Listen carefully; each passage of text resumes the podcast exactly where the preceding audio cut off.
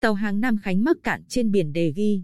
Đồn biên phòng Cát Khánh, thuộc Bộ Chỉ huy Bộ đội Biên phòng tỉnh, cho biết, dạng sáng ngày 25 tháng 10, tàu hàng Nam Khánh bị trôi giạt và mắc cạn tại khu vực biển Đề Ghi, huyện Phù Cát, cách bờ khoảng 300 mét. Trước đó, ngày 24 tháng 10, tàu Nam Khánh, thuộc công ty trách nhiệm hữu hạn vận tải Nam Khánh, do anh Nguyễn Văn Chiến, 47 tuổi ở Thanh Hóa, làm thuyền trưởng. Trên tàu có 9 thuyền viên và một hành khách. Chờ 1.830 tấn bột mì từ cảng Quy Nhơn đến Hải Phòng.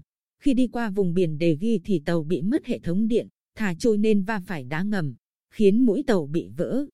Thuyền trưởng lập tức điều khiển tàu tấp vào bờ.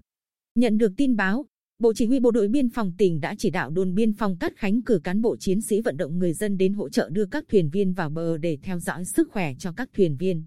Hiện tại sức khỏe các thuyền viên đã ổn định.